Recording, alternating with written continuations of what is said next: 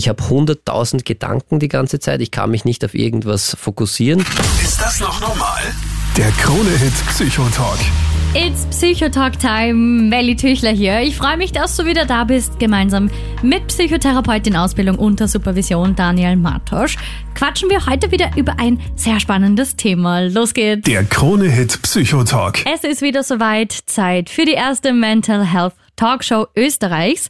Heute wieder mit viel Deep Talk und einem spannenden Thema. Wir graben da heute mal tiefer und bringen da hoffentlich viel Licht ins Dunkel zum Thema ADHS im Erwachsenenalter. Wir quatschen heute über die Symptome, die Diagnose und die Behandlung.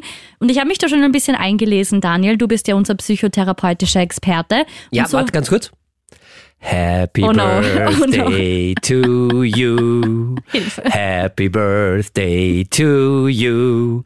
Happy birthday, liebe Melli. Happy birthday to you. Du bist am Montag ein Jahr älter geworden und ich gratuliere Dankeschön. ganz, ganz herzlich. Dankeschön, wunderschöner Auftritt. Wie lange hast du geübt? Gar nicht so lange, aber ein bisschen schon, ja. Das sind meine persönlichen Stressverstärker, sei perfekt. Ich weiß nicht, ob ich denen äh, zu, also Ja, ob's, bist du ob's so gerecht war. geworden. Ja, ja bin Alles ich ihnen gut. gerecht geworden, sehr gut. Nein, alles, alles Gute und äh, jetzt äh, können wir uns ganz dem Thema ADHS im Erwachsenenalter widmen. Vielen, vielen Dank, Daniel, für dein Ständchen. Genau, ähm, zurück zum Thema Du musst ADHS. nicht rot werden jetzt. Ja. Ich habe nicht damit gerechnet, dass ich jetzt um die Uhrzeit ein Ständchen im Radio Du bekomme. wolltest es, du hast vor der Sendung gesagt. ja, aber ich dachte nicht, dass du es wirklich machst. Gut, na egal. Back to the topic. Ja, ähm, ich habe mich eingelesen und so wie ich das verstanden habe, unter ADHS stellt man sich ja, glaube ich, mal so vor, dass man immer zappelig ist und viel herumgeht und aufgewühlt und da da da da da und hundert Dinge im Kopf. Aber ich glaube, im Erwachsenenalter sind das oft andere Symptome und deshalb ist das oft sehr, sehr schwer zu diagnostizieren und rauszufinden. Stimmt das? Das stimmt, das ist wirklich sehr, sehr schwierig zu diagnostizieren und ganz, ganz viele Menschen, die ADHS oder ADS gibt's ja auch. Was also ist das der H steht für Hyperaktivität. Das heißt, äh, gerade bei Kindern ist es ja so, wir haben schon mal eine eine Sendung dazu gemacht äh, zum Thema ADHS im Kindesalter. Mhm. Das ist eine Erkrankung, die tatsächlich im Kindesalter beginnt und äh, also es ist sogar ein äh, Diagnosekriterium, es muss vor dem fünften Lebensjahr müssen die Symptome aufgetreten Immer? sein. Immer, ja, dann kann man es diagnostizieren. Was ist ADHS? Ganz kurz zusammengefasst. Also das ist nicht, weil das wird ja auch oft missverstanden, dass man sagt, die können, äh, die sind nicht aufmerksam oder die wollen Aufmerksamkeit haben, Kinder, die ADHS haben, die wollen im Mittelpunkt stehen. Das ist ein völliger Blödsinn, sondern ADHS ist eine Erkrankung, da funktionieren Regelkreise im Hirn nicht ganz so, wie sie funktionieren sollen. Das heißt, ich kann mich sehr, sehr schwer konzentrieren und äh, deshalb habe ich Probleme mit meiner Aufmerksamkeit und deshalb ist es das Aufmerksamkeitsdefizit und auch Hyperaktivitätssyndrom. Das heißt also ADHS, Aufmerksamkeitsdefizit, Hyperaktivitätssyndrom. Genau. Und Langes Wort. das heißt, ich bin wirklich sehr, sehr schwer oder ich tue mir sehr, sehr schwer bei einer Sache zu bleiben. Ich habe hunderttausend Gedanken im Kopf. Ich werde ganz, ganz leicht abgelenkt. Ich kann mich wirklich nicht konzentrieren. Es fällt mir schwer, mich auf Regeln einzulassen. Und ich habe halt meistens auch so eine Hyperaktivität. Das heißt, ich bin so zappelig, hibbelig und muss mich permanent bewegen. Und das ist das, was ADHS ausmacht. Grund ist also wirklich ein, ein, eine, eine andere Schaltung, als es bei der Mehrheit der Menschen ist im Hirn. Also man muss gar nicht sagen, dass es eine Fehlschaltung ist, weil eigentlich ist das ja extremst hilfreich oder kann extremst hilfreich sein, weil Menschen, die ADHS haben, haben auch ganz, ganz viele Talente. Die können ganz viele Sachen gleichzeitig machen. Das sind die Multitasker eigentlich. Und Kinder, die das haben, sind auch ganz äh, besonders erfolgreich in Computerspielen zum Beispiel, wo es halt wirklich, wo du die Aufmerksamkeit auf viele Sachen gleichzeitig irgendwie lenken musst oder auch in Sportarten, wo es ganz schnell geht. Also das ist jetzt nicht wirklich etwas, was äh, Zu per- verteufeln ist per quasi. se schlecht ist. Allerdings, und das wissen wir auch alle aus äh, unserer Kindheit noch, ist unser System halt nicht danach ausgerichtet, dass man das ausleben kann. Weil gerade in der Schule fängt halt schon an, dass man Still sitzen, still ruhig sitzen muss, bei sein. einer Sache bleiben muss, dass es sehr, sehr hilfreich ist oder auch verlangt wird, äh, permanent äh, sich an Regeln zu halten. Das Mhm. fällt Menschen oder Kindern mit ADHS sehr schwer und deshalb werden sie dann nach und nach auffällig und daraus resultiert dann oft etwas, was, äh, was dann eine Komorbidität, wie man so schön sagt, also eine, eine Folgeerkrankung, die aus dem ADHS entstehen kann, weil da fühle ich mich natürlich, wenn ich mich nicht so anpassen kann, oft ausgeschlossen. Fehl am Platz einfach genau, wahrscheinlich. Ich ja. fall oft auf, ich kann das nicht machen, was von mir verlangt wird. Ich bin impulsiv, ich habe Probleme, vielleicht meine Emotionen zu regulieren und so weiter und so fort. Also da passiert ganz viel. Da stößt man durch dieses Verhalten auf ganz viel Ablehnung und das macht dann natürlich etwas mit einem. Und daraus kann es dann wirklich zu Problemen kommen oder daraus kommt es meistens zu Problemen, leider Gottes. Und äh, bei ADHS ist es so, dass man lange Zeit davon ausgegangen ist, dass sich das auswächst. Das heißt, dass das wirklich nur eine Kinderkrankheit ist und weiß nicht, warum man die Idee hatte, aber früher war es wirklich so, dass man gesagt hat, ja, wenn man dann 18 ist, dann, dann hat man das stopp, nicht mehr. dann hört's auf. Genau, als würde sich äh, Ja. so eine Krankheit irgendwie an, an, die Geburtsurkunde irgendwie schauen, ah, heute Jetzt reicht's. ist Geburtstag 18, jetzt gibt es nicht mehr und da weiß man mittlerweile, es kann sich schon auswachsen, aber insgesamt äh, sind 5% circa der Kinder betroffen, die ADHS haben und 60%, also fast jeder von diesen, jeder zweite von diesen 5% hat das auch im Erwachsenenalter. Und das heißt, das ist schon eine große Zahl, also wir reden da nicht von, von wenigen Menschen, die unter ADHS leiden. Aber verändert sich das im Erwachsenenalter? Es verändert sich ja ein bisschen, weil dann meistens schon halt viele Erfahrungen gemacht wurden mit ich bin anders, ich passe da nicht dazu, ich bin nicht so wie die anderen. Das heißt, wenn ich dann ADHS habe, habe ich im Erwachsenenalter meistens dann auch äh, Beziehungsstörungen, ich habe Arbeitsstörungen, das heißt, ich tue mir in der, in der Arbeit sehr, sehr schwer. Es kann sein, weil ich mich eben nicht so konzentrieren kann, dass ich häufig Unfälle habe. Es kann sein, dass ich mir etwas suche, um damit umzugehen, um das zu kompensieren. Also Suchterkrankungen, Suchtentwicklungen sind sehr häufig also auch es bei kommt Menschen. oft ein großes Packerl noch dazu. Genau, und es kann aber auch in die andere Richtung gehen. Also jetzt nicht nur in die äh, ganz aktive, sondern es kann auch zu Rückzug führen. Das heißt, es können dann auch Depressionen daraus resultieren, es können Ängste resultieren, es äh, können Lernstörungen da sein, es können ganz, ganz viel Selbstzweifel logischerweise da sein. Und da ist dann auch ein bisschen das Problem, dass man halt dann oft, wenn man dann in Therapie kommt, mit einem anderen Problem da ist, weil halt sich das entwickelt hat aufgrund von ADHS und Weil es halt nie diagnostiziert worden ist quasi. Genau, weil es nie diagnostiziert worden ist. Und man muss auch sagen, bei ADHS äh, ist es halt echt ein bisschen schwierig, weil das ist mehr faktoriell irgendwie verursacht. Das heißt, da gibt es zum einen die biologische Komponente, das heißt, dass da im Hirn was nicht ganz so funktioniert.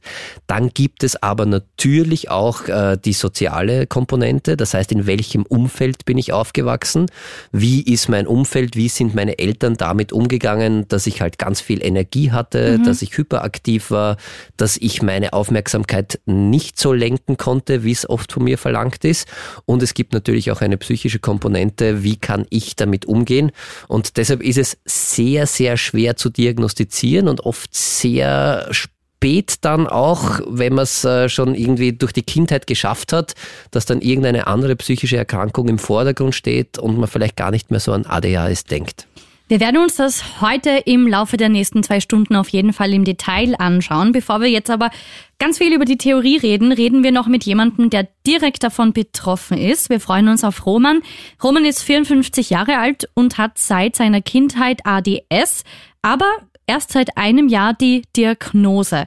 Warum das so lange gedauert hat, was es heißt, mit dieser Krankheit zu leben, ohne zu wissen, dass man sie hat und was sich verändert hat, seit er es weiß und jetzt in Therapie ist, das erzählt er uns gleich selbst. Der Krone-Hit Psychotalk. Daniel, ich würde jetzt gern ähm, konkret auf Symptome von ADHS im Erwachsenenalter eingehen, weil, so wie ich das verstanden habe, sich das ja doch ähm, verändert und unterscheidet und oft nicht so leicht zu erkennen ist. Es kann sich ein bisschen verändern und zwar genau oder also die Aufmerksamkeitsstörung, das heißt, dass ich mich nicht wirklich konzentrieren kann, dass ich ganz, ganz viele Gedanken im Kopf habe und dass ich nicht bei einer Sachen, Sache bleiben kann, das ist auch im Erwachsenenalter so.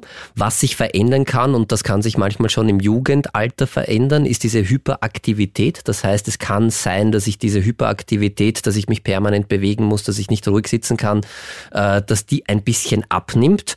Und äh, dann gibt es ja die, die, die, das dritte Kernsymptom bei ADHS, ADHS. Also das eine ist Aufmerksamkeit, dann Hyperaktivität und das dritte ist Impulsivität.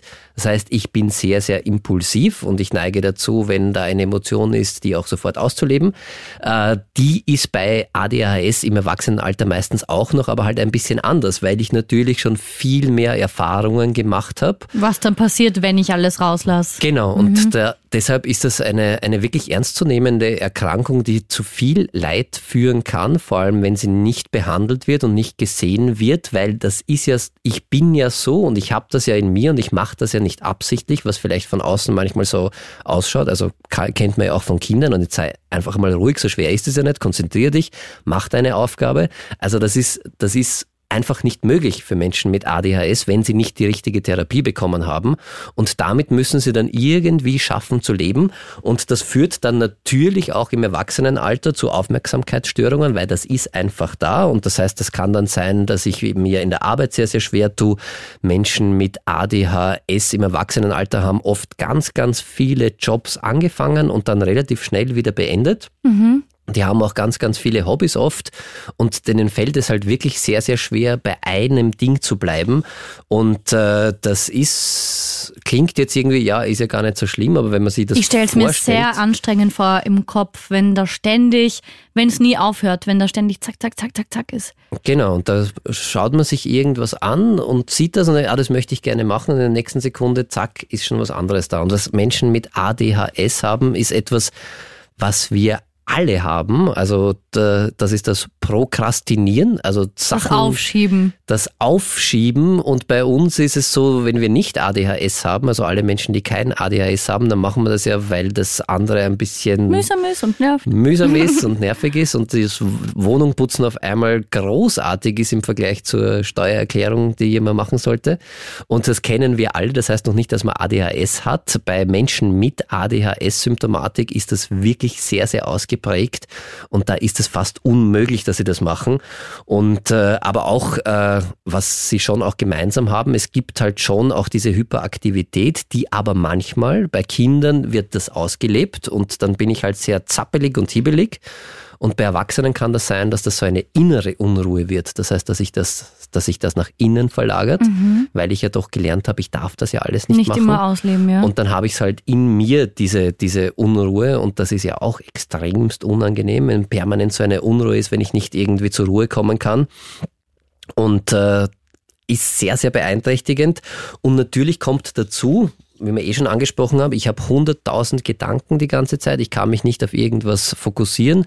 Das heißt, sehr, sehr häufig eine Desorganisation in meinem Leben auch. Das heißt, das ist sehr, sehr chaotisch. Äh, Melli zeigt gerade auf. Ja, das passt auch auf mich.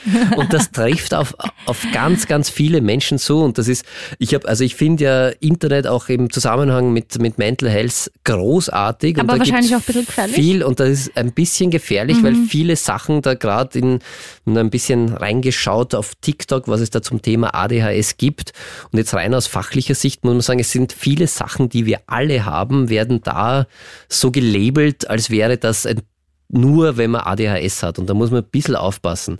Also, weil es ist, ich prokrastiniere, ich bin manchmal hibbelig, ich habe manchmal chaotisch. Eine, das ja, kennen wir ich, alle, diese Phasen, glaube ich. Genau, und das ist nicht gleich ADHS. Also, um eine ADHS-Diagnose zu äh, haben, da gehört schon wirklich, da ist viel, viel Leidensdruck dabei und ein großer Unterschied ist, also ich kann jetzt nur von mir sagen, ich äh, prokrastiniere halt bei Sachen, die mir wirklich keinen Spaß machen. Mhm. Bei ADHS zieht sich das durch. Also da ist das überall so. Das ist jetzt nicht nur, das ist auch bei Kindern schon ein, ein, ein Diagnosekriterium, dass ich das nicht nur in der Schule habe zum Beispiel. Also dass ich jetzt äh, meine Aufmerksamkeit nicht nur in der Schule nicht konzentriert auf den Schulstoff richten kann, sondern dass es auch im Privatumfeld ist. Also da gibt es schon einen, einen, Unterschied. Das heißt, wenn man wirklich das Gefühl hat, ich bin so überdrüber und hibbelig und zappelig, dann sollte man auf jeden Fall was dagegen machen, weil das zum Leidensdruck führen kann. Es heißt aber nicht automatisch, dass man gleich ADHS hat. Gut zu wissen. Aber ich würde sagen, jetzt haben wir die Theorie ein bisschen besprochen und jetzt reden wir mit Roman, der seit vielen Jahren ADS hat, aber erst seit letztem Jahr die Diagnose. Er ist jetzt 54 und ich bin sehr gespannt, da mal nachzufragen, wie sich das anfühlt. Der Krone-Hit Psychotalk. Wer kann besser drüber sprechen als jemand, der davon betroffen ist. Roman, ich freue mich sehr, dass du heute bei uns bist. Hallo, Servus, danke für die Einladung. Dein T-Shirt ist Programm, der Name ist Programm, da steht oben ADHS. Ja, genau, ich habe es draufstehen, weil ich sehr oft vergesse. ist das so? Das glaube ich nicht, oder? Nein, nein, nein, aber das war eins, einer der ersten Schritte, die ich gemacht habe, nachdem ich die Diagnose bekommen habe. Habe ich eigentlich nochmal gar nichts gemacht, weil ich irgendeinen Test in der Hand hatte, mit dem ich noch nicht so viel anfangen konnte und habe mir gedacht, okay, ein paar Punkte sind können stimmen oder sind also, nieder. Okay. Ähm, nein, aber es waren alles Parameter, die mir letztendlich nicht wirklich was gesagt haben. Ah, okay. ja, also mir war schon klar, okay, das ist jetzt ADHS, aber was das jetzt bedeutet, war mir nicht klar. Ich kannte ADHS, ähm, wie auch grob ich andere psychische Phänomene kenne. Also so vom Hören sagen, aber nicht wirklich, was ist das jetzt? Ja, schon ein bisschen mehr. Ich habe vor, weiß ich nicht, ein paar Jahren irgendwann einmal auf Arte so eine Doku-Reihe gesehen ah, okay. zum Thema psychische ja. Erkrankungen. Mhm. Fand ich extrem spannend, weil ich mir wirklich bei jeder einzelnen gedacht habe, mhm. okay. Ja, okay, ja. Das, äh, das, und dann halt eh auch zu dem Schluss gekommen, okay, das ist aber relativ gesund, ja, weil man ja alle irgendwie quasi so kleinere Verrücktheiten hat und es ist durchaus normal, wenn einen das nicht im Alltag Tag. Also, dass man so. Wenn es keinen Leidensdruck gibt, finde ich, ist es ja völlig okay und normal. Genau. Aber das heißt, du bist jetzt, darf ich sagen, ein bisschen über 50 Jahre alt? 54, ganz 54, genau, ja. Mhm. okay, du bist 54 Jahre alt. Jetzt ist ADHS etwas, das man ja schon von Kleinkind auf hat. Das ist ja so. Das heißt, du hast dein Leben gelebt mit ADS bei dir, also ohne Hyperaktivität. Mhm. Und, und, seit einem Jahr erst die Diagnose. Und quasi. seit einem Jahr erst die Diagnose. Und das finde ich sehr, sehr spannend, weil das ist ja doch sehr einschränkend. Relativiert sich, weil es ja das Ding, also jetzt rückblickend in Europa eigentlich erst gibt oder existiert als Begriff für Menschen, die erwachsen sind. Ja, ja. Seit ungefähr, drei, also ich war damals schon über 30, glaube ich, ja. Aber oder? das änderte nichts daran, dass du das hattest. Ja, ja schon, aber. Äh, Die Diagnose hat es nicht gegeben, das stimmt. Rückblickend ja. habe ich es erst erkannt. Also ich hatte das ja nicht aber wie hat sich das quasi angefühlt jetzt von Kindheit an? Hattest du oft ähm, irgendwie Schwierigkeiten, so äh, wenn du zurückblickst oder ja, hast du dir gedacht, ja, ich bin irgendwie anders oder irgendwas passt da nicht oder irgendwas schränkt mich ein? Wie hast du das irgendwie bemerkt? Wie hat sich das angefühlt? Ich habe es gar nicht bemerkt. Ja. Ich bin da nicht drauf gekommen.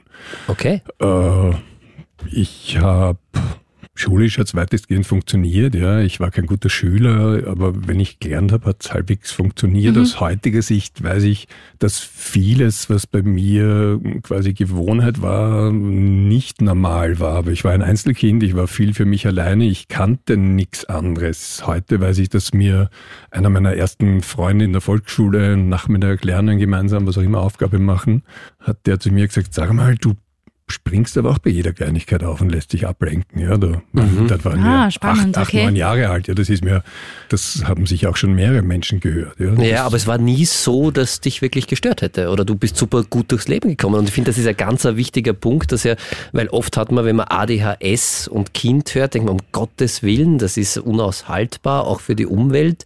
Und das ist ja ein Blödsinn. Das ist ein ganz ein, ein breites Spektrum und da gibt's von wirklich höchst funktionalen, also wo, wo man wirklich gut durchs Leben kommt, bis wo es halt wirklich schlimm ist. Und bei dir hat es gut funktioniert.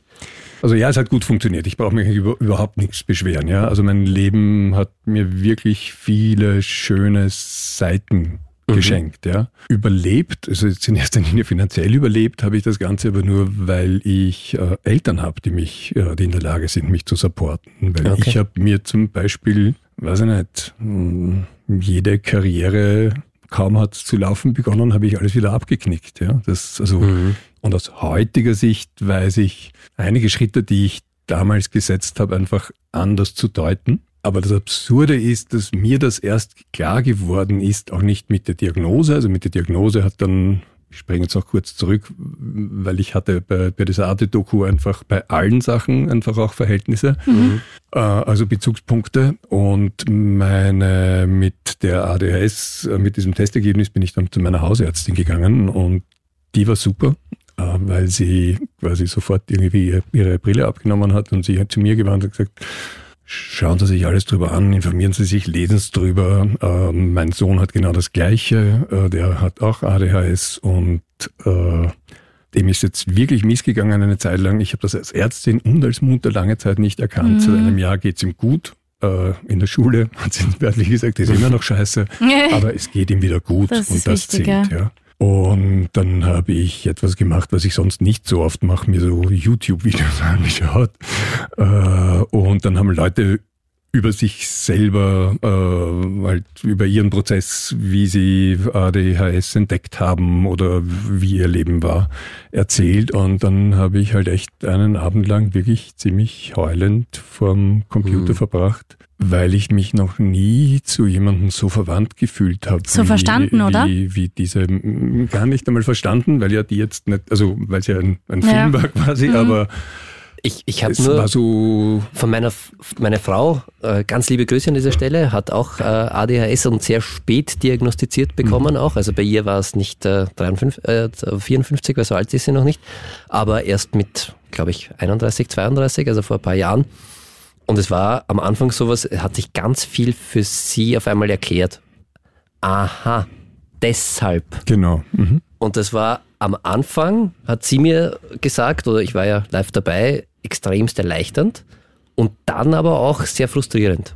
Weil sie, okay, was wäre gewesen, wenn ich gewusst hätte, wenn ich schon früher gewusst hätte? Ich glaube, ich glaube, in diese Richtung biegt fast jeder ab. Ja, das, also mhm. da war ich auch oder da bin ich auch immer wieder. Ja. Aber dieses am Anfang, was du vorher auch so schön beschrieben hast, dieses, okay, das erklärt so vieles und da gibt's das, also ich, das ist normal oder es ist halt, es hat einen Grund. Es gibt einen Grund, warum ich so bin, warum ich vielleicht ganz viele Jobs angefangen habe. Da, da wollte ich nochmal nachfragen, weil ich das gern besser verstehen würde. Du hast ja gesagt, du hast quasi verschiedene Karrieren begonnen und immer wenn es dann gut war, äh, war, hast du wieder aufgehört. Mhm. Warum oder was, was geht denn einem vor, dass man das dann wieder schmeißt und wieder zum nächsten geht? Kann man das irgendwie erklären? Das kann ich dir sehr gerne erklären. Wenn du dir jetzt eine Stadtkarte von London hernimmst und ich eine von Paris in der Hand habe und ich sag dir dann, wie ich vom Bahnhof zur U-Bahn komme und du sollst den Weg folgen. Okay. Dieses Gedankenexperiment muss man kurz verbildlichen. Der, der Punkt ist, der Punkt ist, nein, ernster, also ja, Entschuldigung, der, der Punkt ist, Du kennst es ja nicht so. Es ist äh, also nicht anders. Es war ja für mich jetzt nie, ich habe ja keinen Referenzpunkt gehabt, wo ich gesagt habe, ah, okay, ich funktioniere so, die restliche Welt funktioniert so. Ja, ja klar. Ich, ich habe ja nur meine Brille gehabt. Ja. Mhm. Genauso wie ich irgendwann einmal, weiß ich nicht, im Teenageralter wurde bei mir einen, meine Augen waren von Anfang an relativ, also waren, ich war immer relativ stark fehlsichtig. Ist immer besser geworden und im Teenageralter ist man dann mal draufgekommen, ich habe irgendeine Winkelfehlsichtigkeit, irgendeine Pupille projiziert das Bild nicht in die Mitte, sondern irgendwo mhm. wurscht. Räumliches Sehen funktioniert nicht. Ich habe eine neue Brille bekommen und plötzlich konnte ich, eine, konnte ich jeden Ball fangen. Das war bis jetzt nicht möglich. Ja? Es ändert sich nichts, aber du hast eine Brille auf und plötzlich, weil halt irgendwie dein, also dein Körper, die Bewegung und die Wahrnehmung passen zusammen. Mhm. Und davor war das halt nicht, ja. Und genauso war es für mich bei Ritalin dann mit, mit ADHS, ja. Ich habe also, also Ritalin ist das Medikament, oder? Ich, ich nehme Ritalin jetzt okay. seit ziemlich genau einem Jahr. Mein Vater starb vor einem Jahr und genau in der Zeit äh, war dieser Diagnoseprozess. Wow, es tut mir leid. Ja. Es war eine, äh, war eine sehr, sehr heftige Zeit. Und in der Woche des Sterbens, glaube ich, habe ich zum ersten Mal Ritalin genommen. Mhm. Und mein Vater lag im Sterben und es war kein schönes Bild, weil er schon relativ lang gekämpft hat und das war halt mhm. irgendwie klar und mhm. dass man quasi nur mehr wünscht, hey, mhm. geh doch, ja. Und mir ist es wohl gut gegangen. Plötzlich mhm. ist es mir einfach wirklich, also ich hatte diese Trauer, aber plötzlich war ein ewiger Kampf, ein latentes Selbstverurteilen, ein, ich weiß nicht was, ein ständiges Dummfühlen, weil du kriegst es nicht mit, aber so wie wenn du halt auf dem Eislaufplatz bist. Jeden haut's auf. Aber jeder, jeden hat's auf und die lachen und dann fahren sie wieder und probieren irgendwas aus. Und du bist aber derjenige, der an der, an der Bande steht und dem die Knie nur wegrutschen, quasi mhm. die ganze Zeit, ja. Mhm. Und plötzlich geht's. Geht's. Wie kann man das beschreiben? Also vielleicht den Unterschied. Also ich verstehe, dass es vorher war so für dich war so. Also mhm. da ist halt dieses ADS. Man hat keinen Vergleich vielleicht, ja. Hirn, das ist ja auch neurologisch mittlerweile, kann man das ja feststellen, da sind äh, Regelkreise anders mhm. verschaltet einfach und das mit dem Ritalin, mit dem Medikament kann man das äh, wieder ausgleichen. Aber was ist dann jetzt, was ist dann an? Ist das eine Ordnung auf einmal? Ist das eine Ruhe, die da einkehrt? Oder ist das so schwer nachzuvollziehen. Es ist auch total schwer nachvollziehbar, glaube ich. Also ich habe das ja selber selber gebraucht, das zu oder bin selber dabei, das zu verstehen. Verstehen tue ich es ja mhm. nicht wirklich. Ja. Ich bin in diesem Spannungsverhältnis, weil ich jetzt so zwei Blickwinkel kenne und ich habe jetzt das Gefühl, dass es mir mit mir selber wieder sehr gut geht. Ich habe das Leben ist wieder nett oder ich kann dem Leben wieder nette Seiten abgewinnen. Es war davor irgendwie alles schon sehr. Ich stelle mir das so stressig vor. Zäh und mühsam, mhm. ja. Okay, ich stelle mir das extrem anstrengend vor. Jetzt ist es, ja, ist es. Oder also na, vor allem auch in der Interaktion mit anderen Menschen, weil die das ja meistens anders sehen und das dann für andere vielleicht nicht so nachvollziehbar ist, was für dich völlig normal ist. Okay, ja, ich schmeiß den Job jetzt wieder hin und ich mache etwas Neues. Zwischenmenschlich stelle ich es mir halt dann in vielen Bereichen schwierig vor. Oder wie war das in Beziehungen? Mm, ja, das äh, einer der Keypoints für mich, die ich gelernt habe, dass äh, ADS für Menschen oder ADHS, solange es halt quasi nicht diagnostiziert ist, zwei Sachen. Einfach auch völlig unproblematisch sein kann, wenn, das, wenn, wenn die Umgebung passt. Mhm. Ja. Oder halt echt einfach schwierig, wenn die Umgebung halt nicht passt, weil es dann sehr viele Konflikte gibt und das Kollisionen. Ich, ja. Aber am schwierigsten ist es, glaube ich, echt für die Menschen im Umfeld von den also Leuten, für die, die Angehörigen. Genau. Mhm. Ja, vor allem, wenn man es nicht vielleicht nachvollziehen kann, wenn man Nein, es ist schon, also ich bin mit jemandem verheiratet, äh, der ADHS hat und es ist manchmal, und ich kenne die Krankheit, ich bin selber Psychotherapeut, ich arbeite auch mit PatientInnen zusammen, aber es ist manchmal schon schwierig, muss man sagen. Also das ist schon, man braucht schon sehr viel Geduld und äh, Verständnis dafür, weil man es eben nicht nachvollziehen kann. Warum schaffst du das jetzt nicht und warum geht das nicht und warum hat dich da diese Kleinigkeit abgelenkt? Obwohl wir uns das vorgenommen haben, eigentlich das zu machen. Und das ist nie böse gemeint. Und ich weiß das auch, aber trotzdem ist es äh, manchmal schwierig. Also kann ich mir schon vorstellen. Was ich jetzt so, so spannend finde, jetzt hast du dann seit einem Jahr, ist man da ein bisschen ein, ein neuer Mensch dann, wenn sich da dein Denken verändert? Also ich denke mal, da musst du ja komplett neu lernen, wer bin ich? Also das stelle ich mir spannend, herausfordernd, vielleicht auch aufregend vor, weil das ist ja alles neu dann, oder? Ich gehe eigentlich kaum mehr aus, aus dem Haus, weil für mich die Welt eben wirklich tatsächlich sich sehr, sehr mhm. fremd oder respektive ich mich sehr, sehr nackt anfühle. Ja, ich war früher so haben wir so eine emotionale Ritterrüstung angezogen. War immer sehr schnell äh, mit meiner Zunge, war verbal immer sehr stark. Ich habe niemanden an mich rangelassen. Ich habe Leute verbal zu Kleinholz zerhackt quasi mhm. und habe halt nur nichts spüren, ja, alles alles wegblocken. Mhm. Bin halt irgendwann einmal draufgekommen, dass das halt quasi ein, im wahrsten Sinne des Wortes ein zweischneidiges Schwert ist, weil du spürst dann halt auch nicht nie jemand, wenn dir jemand die Hand auf die Schulter legt. Der Krone-Hit Psychotalk. Beziehungen sind ja nicht so easy. Erzähl mal. Da gibt es eine wirklich relativ reiche Auswahl, die ich habe. ja. okay. Die Amerika-Geschichte, Was bitte. war das Highlight? Aber äh, Vieles das, wahrscheinlich, oder? Das, es wird nicht langweilig, zumindest im Leben. Es wird nicht langweilig, ja. Ähm, meine Erinnerung ist wirklich sehr, sehr fragmentarisch an ganz, ganz viele Dinge. Auch das ist ähm, in den, im letzten Jahr einfach, hat sich verändert und die Bilder werden, werden konkreter.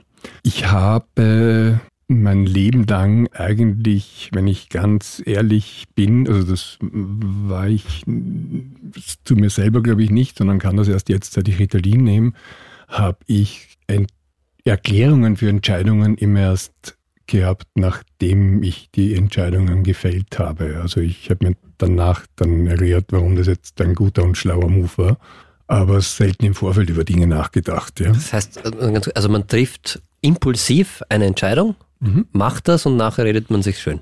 Jetzt vielleicht gar nicht unbedingt einmal schönreden, sondern einfach die positiven Aspekte hervorheben. Okay. Ähm, wirklich auch so wirklich auch gar nicht verstehen, was man eigentlich gerade gemacht hat. Ja? Also nicht jetzt schönreden im Sinne von das hat einen Grund gehabt von, und die, das von Dinge ausblenden, sondern Dinge nicht einmal wahrnehmen.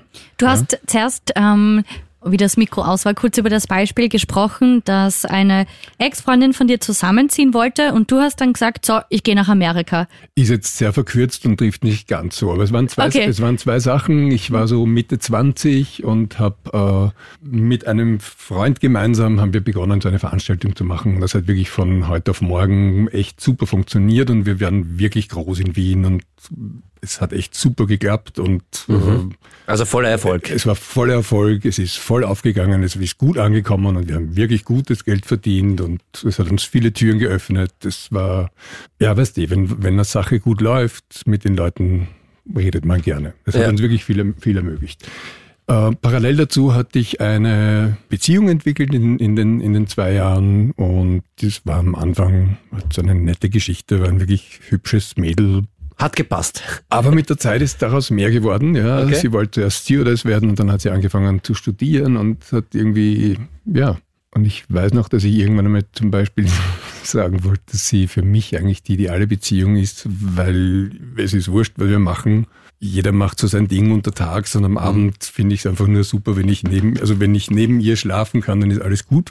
Gesagt habe ich aber, wenn ich neben einem warmen Körper liegen kann, dann ist alles gut. Das ist irgendwie nicht so, wie Das ist nicht, was man hören will, glaub ich. Sie hat das nicht so als, als Intimität wahrgenommen. Aber hast du das irgendwie, also das macht mir nicht böse, oder? Das, sondern das, das ist. Nein, nein, überhaupt nicht. Ich habe also ich habe also für mich war das andere war so nah, dass es zu emotional war, dass ich mich nicht sagen traut. Ja, deswegen habe ich es dann umformuliert. Okay. Aber der Punkt, den ich eigentlich sagen wollte, wir hatten damals in den zwei Jahren eine Veranstaltungsreihe, also vier verschiedene Veranstaltungen aus dem Boden gestampft. Eins davon war ein Jazzclub und dann waren ein paar Sachen, ein paar Punkte sind zusammengekommen und ich habe gesagt, okay, nein, aus, ich gebe mir das nicht mehr, ciao. Und Obwohl es gerade perfekt und sehr erfolgreich war. Das ist ja noch nicht so das Problem. Ich bin ja einfach, also ich hätte dann auch noch sagen können, okay, ich steige aus, ich bleibe mit 25 Prozent beteiligt oder was auch immer, sondern ich habe einfach alles hergegeben und gesagt, nein, interessiert mich nicht. Ja. Ist jetzt rein logisch jetzt äh, schwierig nachzuvollziehen.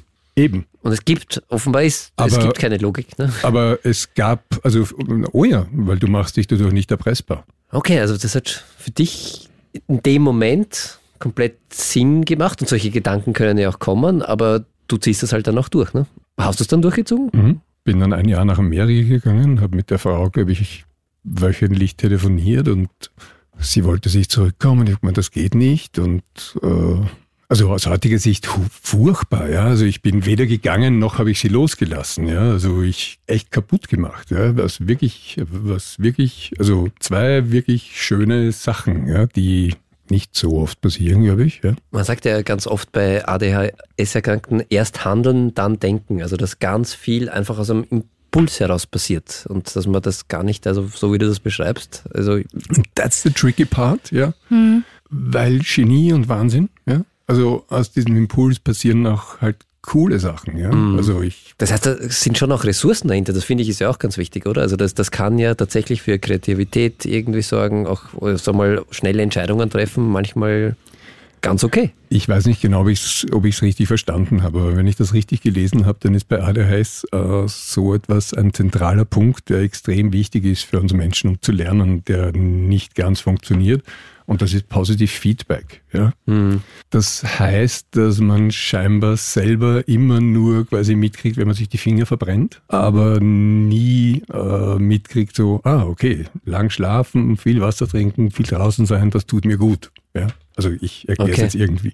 Das ist etwas, das ich mein Leben lang hatte, weil alles, was mir gelungen ist, schien mir einfach halt als ein, ein, ein, ein, Glücksfall zu sein, ja, oder hat es einfach funktioniert. Ich hatte, konnte nie irgendwas, also meine Fehler und meine Mankos waren mir sehr bewusst. Dass ich eventuell auch was kann oder was anbieten kann, war für mich Das ist ein großer Punkt, nicht, ja, unter, nicht wahrnehmbar. unter dem viele leiden, die ADS oder ADHS haben, ist halt tatsächlich sich selbst abzuwerten oder halt das Positive, das passiert, eben anderen oder Glück zuzuschreiben und das Negative, deshalb gibt es ja ganz viel Selbstzweifel auch oft. Ich weiß nicht, wie es dir gegangen ist, aber das klingt so, dass man das sehr, sehr, also was ja dann durchaus auch zu depressiver Verstimmung führen kann und einem ja nicht gut tut. Warum bist du eigentlich, trotzdem ja alles, was du erzählt hast, bist du ja gut für dich durchs Leben gekommen und kanntest es auch nicht anders Warum hast du überhaupt die Diagnose irgendwann einmal gesucht oder was war der Grund? Irgendwann fangst dann halt an nachzudenken und dann haben wir gedacht, okay, Zeit erwachsen zu werden. Ich bin Mitte 30 und eigentlich, ich hätte ganz gern, also alle, alle Freunde waren gerade äh, mhm. waren schwanger, ja. Mhm. Äh, und man dachte, okay, irgendwie Zeit, Nägel mit Köpfen zu machen und habe dann auch aus einer relativ impulsiven Reaktion heraus einen Job begonnen, der einfach Hölle war für mich. Und der hat mir einfach extrem viel Kraft gekostet. Und Hölle Jahren. heißt sowas, was wir als wir, was man als normal wahrscheinlich so 9 to 5 oder? Naja, es ist schon eine ganz besonders, also ich habe ganz konkret äh, im Finanzbereich, ich war bei einer Versicherung und habe Versicherungsprodukte verkauft, ja. Okay, das ist sehr trocken. Und also stelle ich es mir vor, ich weiß es nicht, aber. es gibt sicher wen, der es äh, gern macht. Ja. Äh, es gibt ur viele Leute, die das gern machen und die, also ganz viele Menschen, und das funktioniert auch, machen das halt einfach über eine sehr starke emotionale Bindung äh, und äh, es ist mir ein Gräuel. Wie bist du jetzt ähm, drauf gekommen, okay, jetzt mache ich mal einen Test für ADHS. Also konkret, weil das ähm, diese Frage habe ich oft auf WhatsApp, dass viele sagen, ähm, habe ich zuerst mit einem Kollegen nämlich auch besprochen. Gerade auf TikTok ähm, zum Beispiel trenden da gerade ganz viele Videos und die diagnostizieren uns quasi allen ADHS, wenn man ein bisschen chaotisch ist, wenn das ist und das ist. Und das ist ja teilweise auch ähm, sehr gefährlich und viele Hörerinnen und Hörer wundern sich jetzt, okay, wenn ich chaotisch bin, muss ich schon einen ADHS-Test machen oder wenn ich mich nicht konzentrieren kann in der Schule, leicht abgelenkt bin, gerade durch ähm, das Handy oder so. Also wie war das bei dir, dass du gesagt hast, so, irgendwas passt nicht, ich glaube, ich muss jetzt mal mir das anschauen lassen? Ich wurde darauf aufmerksam gemacht. Für mich war es ein Prozess, der 2010 begonnen hat. Das war mhm. eben nach dem Job und neue mhm. Beziehung. Alles mhm. war wirklich super. Ich war gerade auf Urlaub und bin draufgekommen, also neue Wohnung, quasi fresh start, wirklich super. Und ich habe mitgekriegt, ich habe keine Kraft, ich kann, ich kann eigentlich nicht mehr und bin mit meiner Freundin gerade zusammengezogen, mit meinen Kindern, also nichts, wo ich jetzt sagen kann, du, ich brauche jetzt echt einmal drei Wochen Griechenland und Bücher. Ja. Aber ich habe mitgekriegt, okay, irgendwas, irgendwas haut nicht hin. Also ich, ich habe keine Kraft, ja, für keine Energie, für nichts. Mhm. Es freut mich nichts mehr. Ich konnte auch nicht schlafen. Das war irgendwie wurscht. Ähm, Klingt dann, nach hab, Depression ein bisschen. Habe dann Therapie begonnen äh, mit Verdacht auf, äh, also Verdachtsdiagnose Depression. Mhm hat auch gut gepasst, dann auch mit Medikamenten äh, begonnen, weil ich dann einen neuen Job gestartet habe und dann habe ich gesagt, ich würde ganz gern mhm. mich mit Medikamenten absichern, weil ich Bammel habe. Aber es waren damals Antidepressiva. Also, Antidepressiva, ja, also genau. hast mhm. vorwiegend eine Depression behandelt. Genau, genau, ja. genau. Ja. ja. Und bin da, waren sechs Jahre oder über sechs Jahre verteilt, glaube ich, vier Jahre insgesamt in Therapie, was super war. Ich habe urviel Sachen quasi geordnet und äh, habe gewisse Kindheitstraumata, die mir bewusst waren, äh, irgendwie besser einordnen können. Es war echt cool. Also es hat ja. geholfen. Es war, es war super. Gegen die Depression es war, zumindest, es war, ja? War, ja. Nein, es war, ich, ich habe aufgeräumt. Ja, es war, okay, es war cool. wirklich super. Es war wirklich super. Ja. Aber ich habe dann wieder aufgehört, wieder begonnen mit den Medikamenten und irgendwann hat mir ein Arzt gesagt, so, naja, ich kann dich jetzt nicht noch weiter raufpimpen, ja, ähm, und hat mir vorgeschlagen, doch eine Reha-Kur zu machen und war dann in dem Zentrum für psychische Gesundheit in Ottenschlag. Mhm. Kenne ich, liebe Kollegen, und, Grüße. Äh, ja, war ein sehr nettes Zentrum, ja. Und dort war ich fünf Wochen. Das war bisschen langatmig teilweise, aber ist auch sehr, sehr gut, einfach weil man wirklich runterkommt. Ich glaube, mhm. die Welt wäre, wäre gesünder, wenn das jeder macht, alle zwei Jahre, zwei Wochen oder so. Und der Ober, wer auch immer der Oberarzt dort war, hat dann bei dem Abschlussgespräch am Ende der fünf Wochen so sich so meine Sachen so durchgelesen und hat mir gesagt, er kann es mir nicht mit Sicherheit sagen, aber Verdacht hin würde mir empfehlen, mich einmal bei der ADHS-Ambulanz im AKH zu melden. Das heißt, da hast du das erste Mal dann quasi so den ähm, Hinweis bekommen, dass da was sein könnte. Das war Ende, ja genau. Mhm. Und spannend ist ja ganz, ganz häufig bei ADHS-PatientInnen im Erwachsenenalter, dass irgendwas davor kommt, wie eine Depression, eine Angststörung, Burnout weil es eben so anstrengend ist, glaube ich, und dass man da gar nicht und dann irgendwann im Laufe der Therapie kommt man erst drauf, dass da vielleicht ja auch ADHS, ADS dahinter liegt, was bei dir auch war. Wie ist ja, dann weitergegangen? In, in der Therapie hatten wir, also sind wir nicht draufgekommen. Ja. Ah, okay. Sondern halt der Herr Oberarzt. Hatte den Verdacht dann. Der Herr Oberarzt hatte den Verdacht und dann habe ich diesen Test gemacht. Äh, dann hat mich mein Hausarzt zu einem Psychiater geschickt. Das, das ist nämlich auch ziemlich schwer, oder? Die Diagnose an sich, also das einmal zu diagnostizieren, ist gar nicht so leicht. Wie war denn das bei dir? Was machst du denn da für Tests? Vielleicht magst du das auch irgendwie ein bisschen für unsere HörerInnen, weil der TikTok-Test ist es nicht dass man drei Fragen beantwortet und äh, bin, bist du chaotisch, hast du prokrastiniert? Okay. Voll, was, was macht man da? Wie ADHS. findet man das raus? Also ich habe damals eben einen bei einer, was ist das? Klinische, Klinische Psychologin. Psychologin, einen, einen ADHS-Test gemacht, was mhm. dann sehr lustig war, weil ich dann anhand des Briefkuverts, wo sie sich viermal verschrieben hat, mir gedacht habe, okay, ich weiß, warum sie sich auf ADHS konzentriert. oh je. Also eine ADHS-Expertin und vielleicht auch selbst lebt. Sie mag ihren Job, sagen wir so. Ja, okay. Aber war gut. Oder was machst du da? Sind da einfach nur Fragen die zu beantworten? Hat mit mir, genau. Ich habe eine Überweisung dorthin bekommen und die hat mir ein paar Fragen gestellt. Das war so über eineinhalb, zwei Stunden das ganze Ding, glaube ich. Mhm. Ich habe am Computer Tests gemacht. Das waren so Logik-Sachen, auditive Sachen, äh, quasi auf etwas reagieren, auf etwas nicht reagieren äh, und und und. Ja. Also okay. schon ein, gemischt. viele verschiedene Sachen und dann Querbeet, ja. ja. Ich kann's mich, kann, habe es jetzt nicht mehr so genau in Erinnerung. Ja. Und genau, mit dem Test äh, habe ich dann mir eine Psychiaterin gesucht auf mhm. Empfehlung. Das hat dann eine Zeit lang gedauert, bis ich da jemand gefunden habe. Und die hat mich jetzt eine psychische Diagnostik machen lassen, jetzt im glaube ich, April oder so. Okay. Und, und da sind nochmal Fragebögen. waren dann wesentlich ausführlicher, waren dann insgesamt sieben oder acht Stunden Gespräche, auch Tests unterschiedlicher Formen, äh, Fragebeantwortungen und und und. Ja, weil das ist echt ein, ein wichtiger Punkt, dass das eben nicht so leicht geht und dass man das äh, wirklich gut testen kann, finde mhm. ich. Und es ist ja auch, äh, wie man das gesagt, das Ritalin, ein, ein Medikament, das großartig ist, wenn man ADHS hat. Das kann aber halt, wenn man kein ADHS hat, auch äh, sehr gerne missbräuchlich verwendet werden, weil ein äh, ADHS-Patienten haben da eine paradoxe Wirkung auf äh, Ritalin. Wenn man nicht ADHS hat, ist das ja extremst aufputschend und bei ADHS-Patienten bewegt sich genau das Gegenteil. Also man kommt ja wirklich herunter, wird fokussiert und Ritalin wird äh, deshalb nicht so leicht verschrieben. Also da muss man schon vorher ein bisschen schauen. Weil das und auch wirklich auch in guten Händen sein quasi. Ja, und Psychiaterin ist, äh, glaube ich, ein wichtiger Ansprechpunkt oder die ADHS-Ambulanz, die du angesprochen hast. Oder auch sein Psychotherapeut, seine Psychotherapeutin einmal da mal das besprechen. Also die ADHS-Ambulanz im AKH hat mich, muss ich aber auch gleich dazu sagen, verwiesen, mich so privat zu kümmern, weil die Wartezeiten bei ihnen unendlich lang sind. Mhm. Ich weiß nicht, wie lang sie wirklich sind, aber ich habe es dann anders, anders gemacht. Der Krone-Hit Psychotalk. Du hast gesagt, du bist in Therapie, ähm, du nimmst auch Ritalin und ähm, Daniel, du hast uns ja schon erklärt, da muss man auf jeden Fall auch aufpassen. Und ich würde jetzt einfach gern wissen, was macht man da in der Therapie oder wie läuft das genau ab? Ja, geben wir die Frage an den Roman weiter. Was macht's ja? Ich, also ich stelle mir das weiter, ganz kurz, ich muss doch noch was sagen, Entschuldige. Weil du das vorher so eindrucksvoll beschrieben hast, dass sich ja durch die Einnahme von dem Medikament Ritalin verändert sich ja deine Wahrnehmung, deine Gedanken.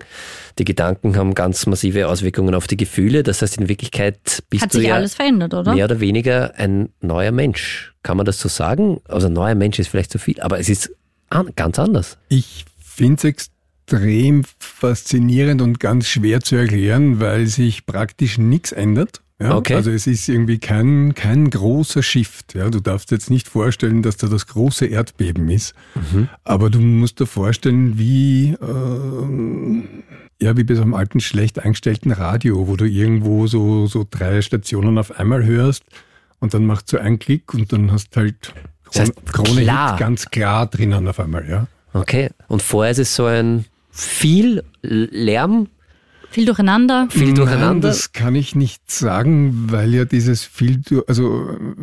Ist ja kein Lärm, also es ist wieder Bewertung, ja. Ist, ist ja so eben, wie, wie, bei den Brillen, ja. Du hast ja davor auch gesehen, du hast halt jetzt Brillen, jetzt siehst anders, ja. Mhm. Aber deswegen verschwindet ja die Wahrnehmung davor nicht. Ich kann mein eigenes Handeln jetzt emotional einordnen, einordnen also das aus mhm. der Vergangenheit. Ich sehe wirklich mein, also ich betrachte mein Leben und meine Entscheidungen aus komplett anderer Perspektive, mit komplett anderen Augen heute. Mhm.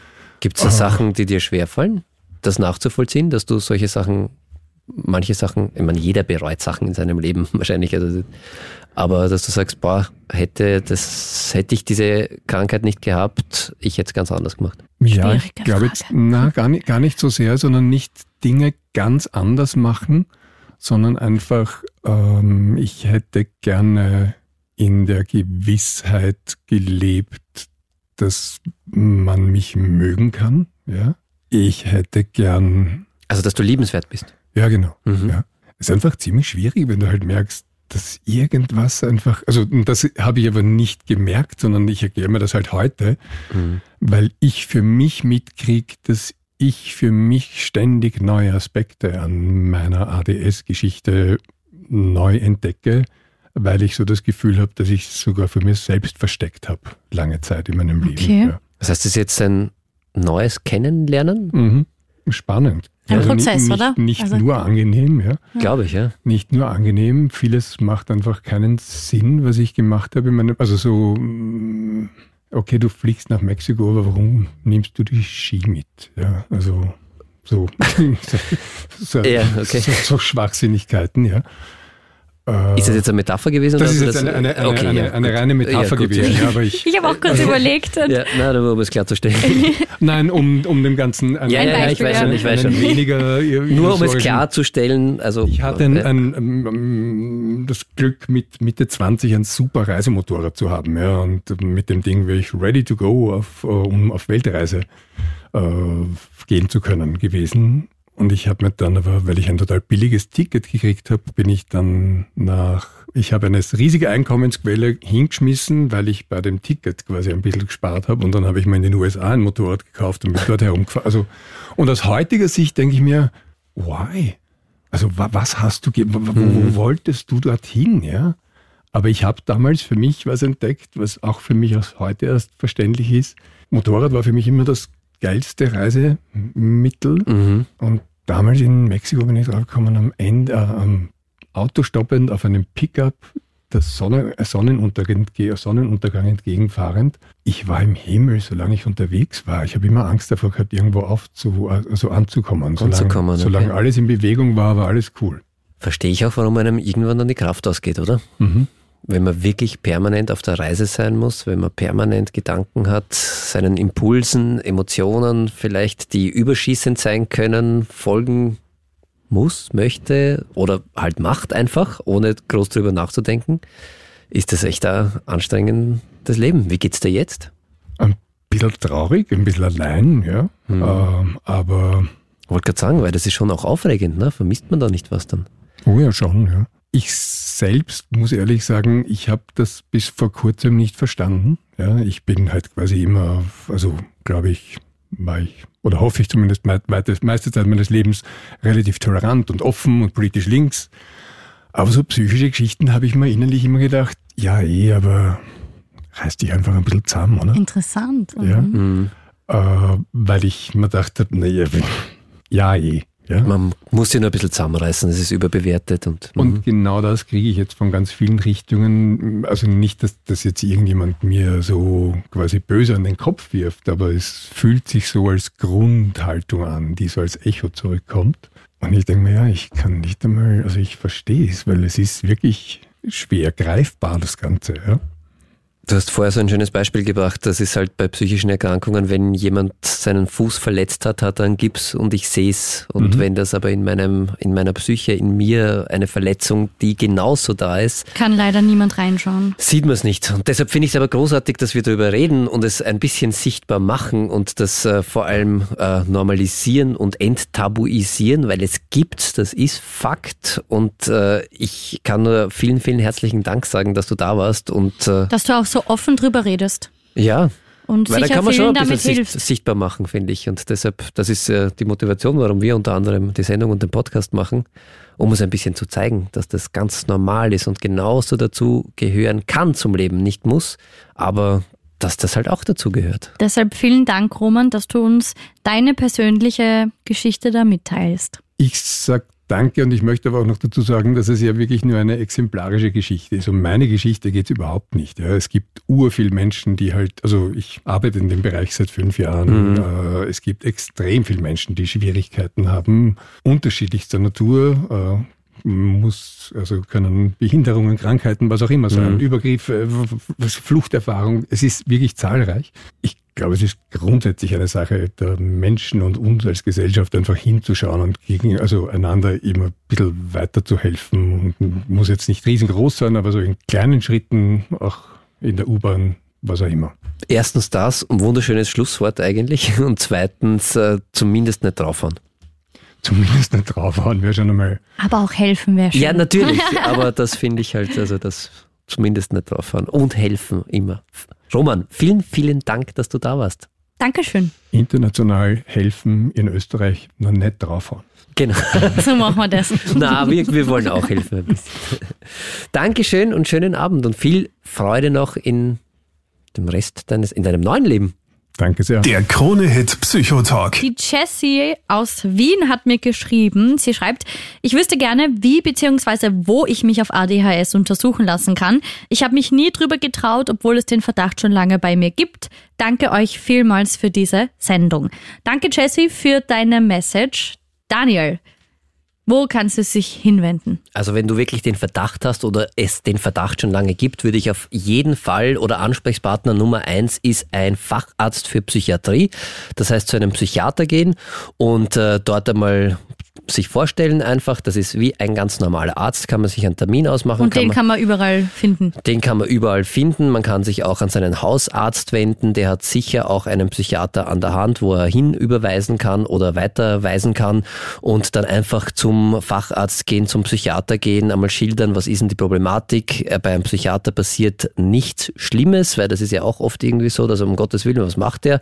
Der schaut nicht in den Kopf hinein, sondern man führt einfach ein Gespräch, man schaut sich die Problematik kann und der kann dann schon ein bisschen besser einschätzen, okay, ist das jetzt wirklich, geht es da in Richtung ADHS? Ich weiß ja nicht, wenn es einen Verdacht gibt, vielleicht gibt es da schon Vordiagnosen oder Verdachtsdiagnosen und das kann man dann noch vertiefen und wenn sich der Verdacht erhärtet, gibt es eine klinisch-psychologische Testung, da wird man dann auch, kostet auch nichts, wird man weiter überwiesen und da macht man dann ein paar Tests und dann hat man fix die Diagnose im besten Fall und kann dann sehr, sehr schnell auch vom Psychiater mit dem Psychiater, mit der Psychiaterin gemeinsam auch eine, eine äh, medikamentöse Therapie sofort beginnen. Sehr cool. Das heißt, Jesse, wenn dich der Verdacht quält, einfach mal ausprobieren. Der Krone-Hit Psychotalk. Ein Anruf. Bettina jetzt dran. Du hast Erfahrungen mit ADHS? Ja, ich bin jetzt 29 Jahre, Mhm. Jahre alt. Okay. Und mit sechs Jahren ist bei mir eigentlich festgestellt worden, dass ich ADHS habe. Mit sechs Jahren schon, also sehr, sehr früh. früh. Ja, cool. Also cool. Ja, Ja. aber gut, mit, oder? Mit sechs Jahren habe ich schon Ritalin genommen. Dann in der zweiten wegen die Tabletten bin ich eigentlich auch noch gemobbt worden. Oh je, das tut mir leid. Das, ja, wir haben halt Behinderte oder Tablettenfresser genannt. Wirklich? Ich habe schon alles gehört. Ja, es waren schon alles eigentlich Schimpfwörter, Flugwörter dabei. Das tut mir sehr, sehr Dann- leid, dass du diese Erfahrungen machen hast müssen, Bettina. Wirklich, das ist wirklich schrecklich. Wie geht's dir jetzt damit? Es ist so her gesehen eigentlich gut gut. Ich komme ohne Tabletten auch schon zurecht, weil mit der letzten Klasse Volksschule, da war ich mal wieder ein Klonvertasten für Kinder und Jugendliche Mhm. im Klinikum. Und dann bin ich da nachher umgestellt worden aufs Concerta, weil das hat nachher zwölf Stunden angehalten. Da habe ich nur eine Tablette, eine Tablette gebraucht. Ah, okay, das heißt, du hast dann dieses Retard Concerta genommen, wo man so eine am Tag nimmt und Genau. das hält sich dann den ganzen Tag Das ist Spiegel. auch ein Medikament, oder? Genau, das ist da auch ein, ein Medikament, äh, wo auch der Wirkstoff, derselbe Wirkstoff drinnen ist. Okay. Aber das muss man nicht bei Ritalin. Ist es ja so, wenn ich das richtig weiß, oder das muss, muss man immer wieder nehmen, also den ganzen Tag über verteilt. Und wenn du Genau, Concerta jeden nimmst, immer oder vier Tabletten, je nachdem, wie es eingestellt worden bist. Okay. Aber Bettina, ich find's großartig, dass du das irgendwie durchgezogen hast und äh, dass du deinen Weg gegangen bist und offenbar, ich weiß nicht, es klingt zumindest so, als würde es dir jetzt sehr gut gehen. Ja, mit sieb- 16, 17 Jahren habe ich die Tabletten überhaupt nicht mehr gebraucht. Das war gerade in meiner Lernzeit als Köchin. Hast du einen Tipp für Ja. alle da draußen, die vielleicht auch mit ADHS kämpfen? Ja, für Kinder, was mit sechs Jahren ist, bitte, liebe Eltern, erklärt einer, für was die Tabletten sind, aber so, dass die Kinder verstehen, weil Ah. das einer helfen soll. Hast du das gehabt damals bei deinen Eltern, dass du es für dich gut verstanden hast, warum du die Tabletten nimmst? Ja, Super. Und das hat sie mir, zuerst wollte ich es ja nicht nehmen, aber dann müssen wir es gesagt haben und erklärt haben, für was ich es brauche, habe ich noch genommen. ich finde es großartig, dass du dann, dass du erstens auch solche Eltern gehabt hast, die es dir gut erklärt haben und dass Das du ist das, extrem wichtig. dass du das durchgezogen ja. hast. Ja? Ja, mein jüngerer Bruder hat es auch gehabt. Der hat auch das gleiche wie ich gehabt. Nur hat er nicht so gravierender gehabt wie ich. Und bei mir war es nicht gravierend, Mhm. weil bei mir hat mein Gehirn noch zu wenig Dopamin produziert. Deswegen habe ich die Tabletten gebraucht. Bist du mittlerweile äh, ADHS-Expertin? so klingst du. Ja? Nein, weil ich hab mir auch selber, mir ist es im, mir ist es erklärt worden und gesagt worden und ich hab mir auch ab und zu, ich auch mit dem, was ich an Doc, ich habe sogar durch die Krankheit extrem viel Dokus auch geschaut. Das wild- das war für mich viel interessanter als alles andere an Filmen Okay. und Serien. Na, hast dich gut, gut damit auseinandergesetzt. Es ist super, wenn wir das nächste Mal äh, das Thema ADHS haben, dann musst du zu uns ins Studio kommen, weil dann, dann, dann ha- haben wir eine Expertin bei uns. Ja, sicherlich. Ja, sicher. Sehr cool. Offizielle Einladung steht. Bettina, Einladung steht. Wo bist du gerade hin unterwegs, jetzt mitten in der Nacht? ich war gerade vom Arbeiten zu meinem Freund. Dann schau, dass du gut ankommst, lass den Freund ganz lieb grüßen und danke dir, du Expertin. Bitte immer wieder gerne. Schönen Abend. Tschüss. Ciao, Baba. Danke. Wiederhören. Der Krone-Hit Psychotalk. Ein Anruf jetzt. Hallo, da ist die Jessica aus Wien und ich habe mich gefragt, kann mir mein Hausarzt einfach Ritalin verschreiben, damit ich das einmal probieren kann oder geht das überhaupt nicht? Daniel, Medikamente ja einerseits auch immer ein heikles Thema. Ein, ja, also sehr hilfreich. Medikamente können, wird's der Hausarzt wahrscheinlich schon machen, hoffe ich einfach so nicht, weil Ritalin schon ein, ein Medikament ist, das wirklich da nur dann zum Einsatz kommen soll, wenn äh, auch eine ADHS-Diagnose da ist, weil bei ADHS-Patientinnen hat das eine paradoxe Wirkung. Wenn jemand Ritalin nimmt, der nicht ADHS hat, dann wirkt das extremst aufputschend. Das Okay. ist tatsächlich so, als würde man irgendein aufputschendes Suchtmittel nehmen. Das heißt, da ist man dann äh, hyperfokussiert. Also ich habe das schon einmal gelesen, natürlich noch nie miterlebt, dass manche Studenten ab und an, wenn es ganz viel zu lernen gibt und das angeblich auch Medizinstudentinnen ab und an machen, dass sie da zu Ritalin greifen. Gibt's deshalb auch ganz oft im Internet. Bitte auf keinen Fall machen, ist wirklich äh, sehr, sehr gefährlich und kann äh, nicht nur zu Suchterkrankungen führen, sondern kann wirklich auch Schaden anrichten. Das heißt, man kann gerne, wenn man den Verdacht hat, ich habe ADHS und ich brauche da Hilfe, unbedingt natürlich zum Arzt gehen. Äh, Ritalin wird aber nicht gleich einfach so verschrieben, weil da muss man sich schon vorher sicher sein und eine Diagnose bei ADHS ist nicht so einfach. Wir haben es heute schon einmal ähm, gehört, auch von unserem Gast, vom Roman dass das äh, wirklich äh, lange psychische oder psychologische Testungen sind. Da braucht es auch eine medizinische Testung, braucht es auch einen äh, Mediziner dazu und da braucht es ganz viel Gespräche, weil ja ADHS nicht nur aufgrund einer, einer anderen Schaltung im Hirn diese Krankheit auslöst, sondern ganz viel auch damit zu tun hat, was für Erfahrungen ich in meinem Leben gemacht habe, wie ich mich verhalten habe. Das heißt, für eine ADHS-Diagnose braucht es auch eine Fremdanamnese im besten Fall. Das heißt, dass man auch von außen drauf schaut, wie hat sich denn der, diejenige verhalten und ist das wirklich ADHS oder was anderes. Und deshalb einfach so beim Hausarzt vorbeigehen kann man gerne immer machen. Ich, ich glaube nicht, dass äh, ein Hausarzt das einfach so verschreibt, weil eben das nur bei ADHS-PatientInnen wirklich beruhigend wirkt, also paradox, nicht aufputschend, sondern da wirklich dafür sorgt, dass da wieder Ruhe ein bisschen im Kopf einkehrt, dass man fokussierter sein kann und dass man dieses Aufmerksamkeitsdefizit, das man eben als ADHS-Patient hat und unter dem er auch leidet, dann wieder ein bisschen stoppen kann. Das gilt im Übrigen sehr, sehr spannend. Ich weiß nicht, ob das bei allen so ist, aber ich habe schon von einigen Patientinnen gehört, dass auch Kaffee zum Beispiel überhaupt nicht wirkt und auch andere Substanzen. Okay, interessant. Das heißt, äh, wenn man da ADHS hat und äh, Kaffee trinken kann ohne Ende, ohne dieses aufputschende Mhm. Gefühl zu bekommen, könnte dafür sprechen, ist aber jetzt auch bitte nicht äh, zu Hause machen, oh, ich kann äh, zehn Kaffee trinken und kann trotzdem schlafen, heißt noch nicht, dass man ADHS hat. Aber wenn man ADHS hat, äh, dann hat das wirklich solche Mittel, die normalerweise aufputschen, den gegenteiligen Effekt und führen dazu, dass man eher ruhiger wird.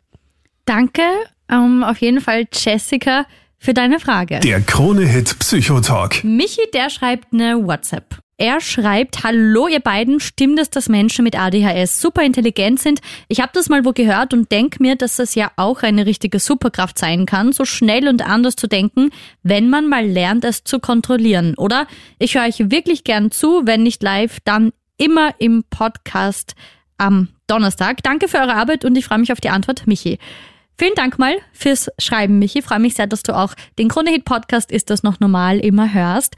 Und ja, Daniel, Superpower, Stichwort. Ich finde es schön, das so zu umschreiben, dass es eine Superpower ist. Äh, ja, es ist eine Superpower, weil ich glaube, äh, wenn man ADHS hat, dann kann man ganz, ganz viele Sachen sehr, sehr schnell machen, sich für sehr viel begeistern. Ich habe äh, schon von vielen Patienten, vor allem jungen Patientinnen gehört, dass die im Computerspielen extremst gut sind, in manchen Sportarten extremst gut sind, wo sie auch diese Hyperaktivität ganz gut ausleben können. Es ist, äh, so wie unser Gast Gast heute auch schon erzählt hat, natürlich hilfreich, wenn man irgendwie seinen, seiner Impulsivität folgt, dass man manchmal Entscheidungen trifft, die andere vielleicht nicht treffen würden. Das kann gut gehen, das muss nicht gut gehen. Also ja, es kann ein bisschen eine Superpower sein, aber ich glaube, so wie bei Superpower an sich ist es halt die Frage, kann ich sie kontrollieren? Oder Schaden damit anrichten. Oder Schaden damit ja. anrichten. Und das ist halt die Frage, die man sich stellen muss. Aber ich finde es eine, eine, eine schöne Sicht, dass man das als Ressource eigentlich sieht. Und äh, wichtig ist, äh, wenn man so eine Ressource hat, dass man es äh, dafür einsetzt, bewusst dafür, was mir gut tut. Wenn das gelingt, großartig. Wenn das schwierig wird, äh, dann würde ich auf jeden Fall Hilfe in Anspruch nehmen und ist es, glaube ich, auch sehr, sehr hilfreich. Und es ist aber nicht so, oder da gibt es ja auch diesen Mythos äh, bei Autismus-Spektrumserkrankungen, diese Inselbegabungen. Und das ist ja auch nicht jeder Mensch, der ein, eine Autismus-Spektrum-Störung hat, äh, ist nicht gleichzeitig äh, super intelligent oder hat so eine Inselbegabung. Also intelligent, finde ich, sind alle Menschen einmal grundsätzlich, mhm. aber da gibt's ja dann, da hat es diesen Rain Man-Film gegeben. Ich glaube, seither, der ist schon relativ älter, weil du mich ja mit großen Fragezeichen Augen sagt mir jetzt anschaust. nichts. Auf jeden Fall, da hat, dass man da ganz gut rechnen kann, dass man ein fotografisches Gedächtnis hat und äh, der konnte halt tatsächlich ja, alles äh, ganz schwierige mathematische Lösungen, äh, Rätsel im Vorbeigehen irgendwie machen. Das stimmt nicht, dass das jeder hat. Das kann man haben, aber dazu braucht man jetzt nicht unbedingt ADHS oder auch Autismus, sondern das kann sein, dass man dieses Talent hat, muss aber nicht und ist nicht Grundvoraussetzung. Der Krone-Hit Psychotalk. Danke, danke fürs Zuhören. Erzähl gern von unserer Sendung von unserem Podcast und wir hören uns wieder am Mittwoch live auf Krone Hit 22 Uhr bis Mitternacht oder dann hier im Podcast. Klick dich auch gern durch die anderen Folgen und hör einfach mal durch. Ich freue mich.